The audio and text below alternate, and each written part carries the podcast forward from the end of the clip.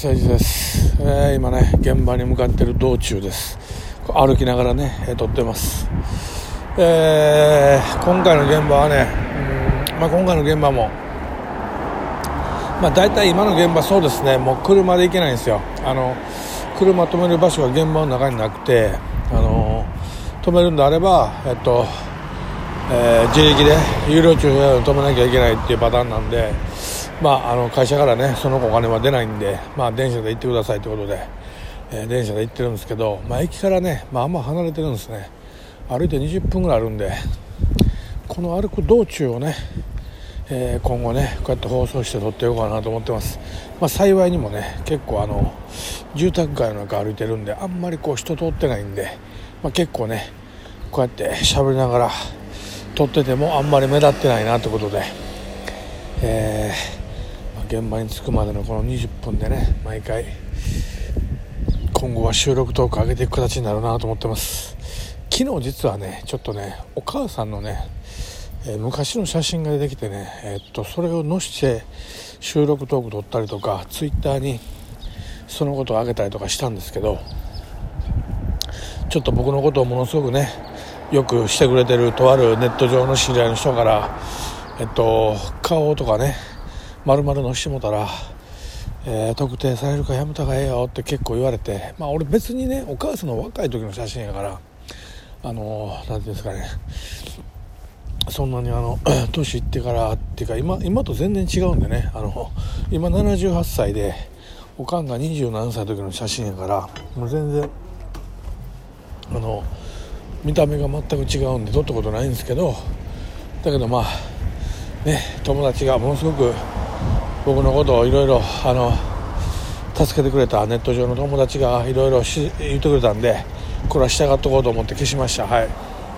あのまたね、えーなんかでねちょっと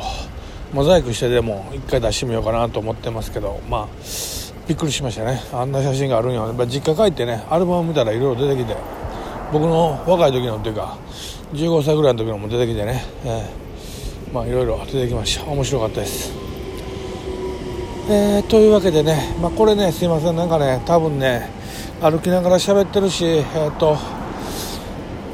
仕事の行きしなにこう喋ってるんでね。あのそうですね、えーいい放送になるのかどうかって結構難しいです。あの本当になんか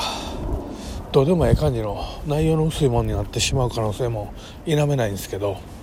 ただあの前はねもう内容が薄いんやったら上げずにいいのだけ取っていこうっていうふうに思ったんですけどもう最近は考え方変わってあの別に薄っぺらいのでもいいから上げていこうって思ってるんですね、うん、あのやっぱりねなるべくねあの数をねたくさん上げとく方があのたくさんねこう、えっと、ラジオトーク上に残しておく方が、まあ、いろんな人が見てくれるなって思うようになってきてあのやっぱりトークをねたくさん残しておく方が検索されやすいし、うん、あの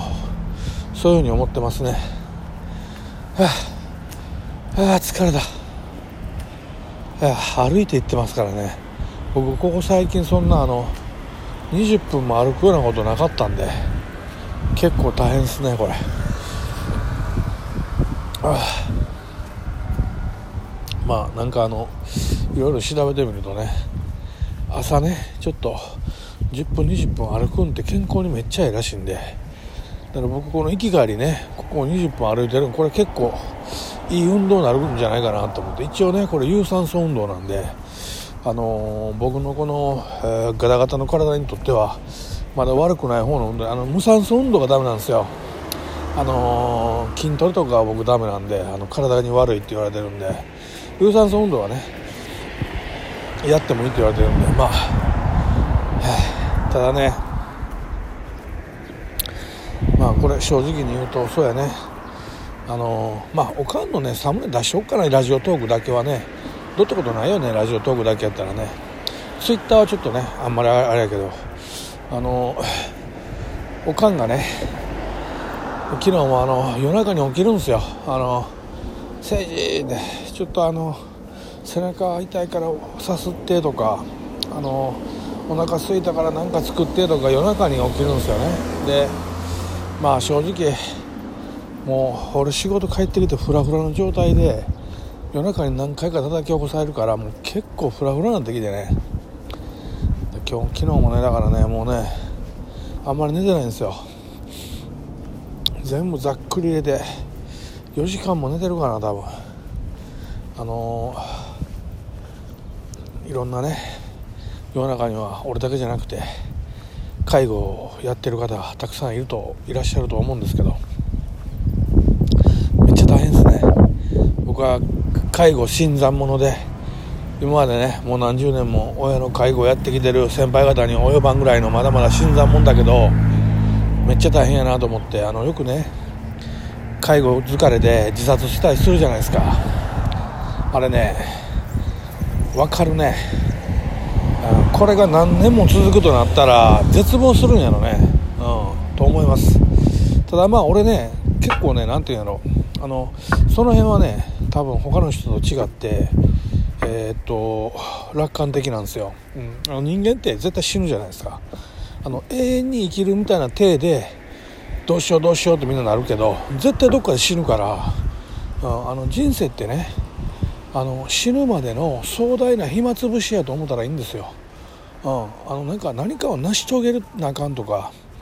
生きてる以上何かこう何かを成功させなあかんってこうまあ、えー、いろんな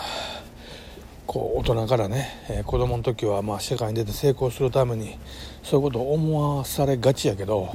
まあ、実際はね成功しようが失敗しようが全員死ぬんやからどんな人も絶対死ぬんですよ。知らない人いないわけで。しかもこれがね恐ろしいのはね何歳で死ぬか決定してないわけですよ、ね、例えばもう100歳まで絶対生きてますと。交通事故でボンボン引かれようがねがんに侵されようが100までは絶対死にませんやったらまだねいろいろあるけどいつ死ぬか分からへんっていう。めっちゃランダムじゃないですか。そのランダムの中でこう来ててね。だからあのとおじいさんとか年いった人がなんか普通にあのなんかゲートボールやったりとかなんかやってるじゃないですか。あんなんも僕からしたらねえおじいちゃんすごいなっていつ死ぬか分からんのにそんなこと楽しんでやれやれてるんやって 思っちゃうんですよ、うん、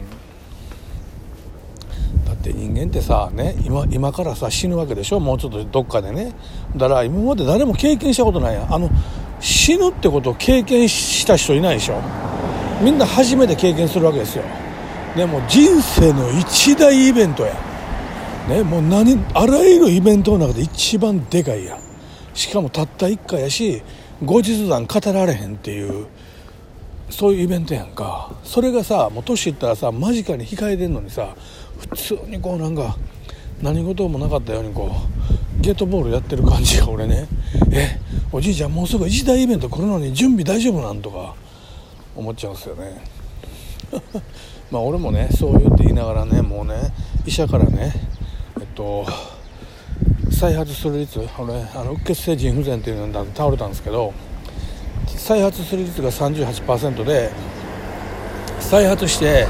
死ぬ人がそこからさらに40数パーセントおるって言われて結構死の病じゃないですか。ね。あのコロナなんかやるか全然致死量高いから。だ俺ねぶっちゃけねもうコロナ全然怖ないけどこの自分の持病が怖いんですよね。こっちの方が絶対死ぬんで、えー、これにプラスコロナミックスされたら俺も絶対1コロなんでもうそっちの方が怖いぐらいで。ただねあの何ていうんですかね。そうは言ってもねえっとあのどうしてもやっぱり今だってこうやって仕事行っててね生きようとしてるわけでしょ、うん、あの死を甘んじて受け入れてないや。あがいてるわけでしょ。こんなんでもねもうね死ぬまでのねほんまの暇つぶしやからもうやれたようにやろかいなって好きにやった方が勝ちやでって思うわけ、う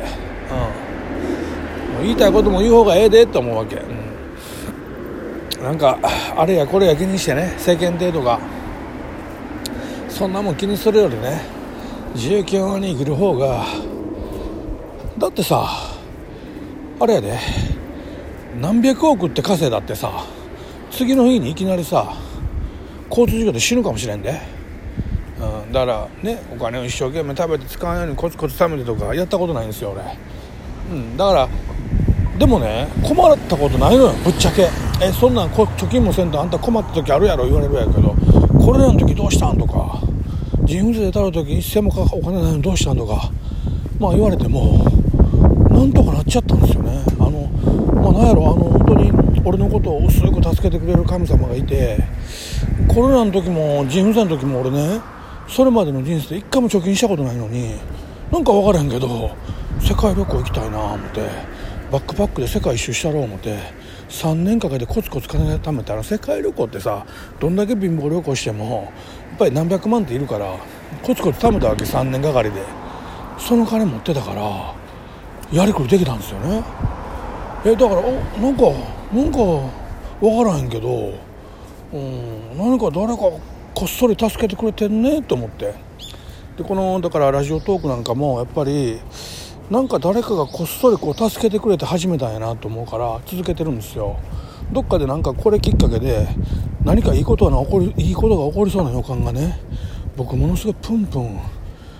プンプンって感じで漂ってて僕のこのプンプン感じにめっちゃ当たるんですよ。だからどっかで何かこれきっかけで俺にいいことがあるっていうのがねこれ間違いなく僕予感してるんで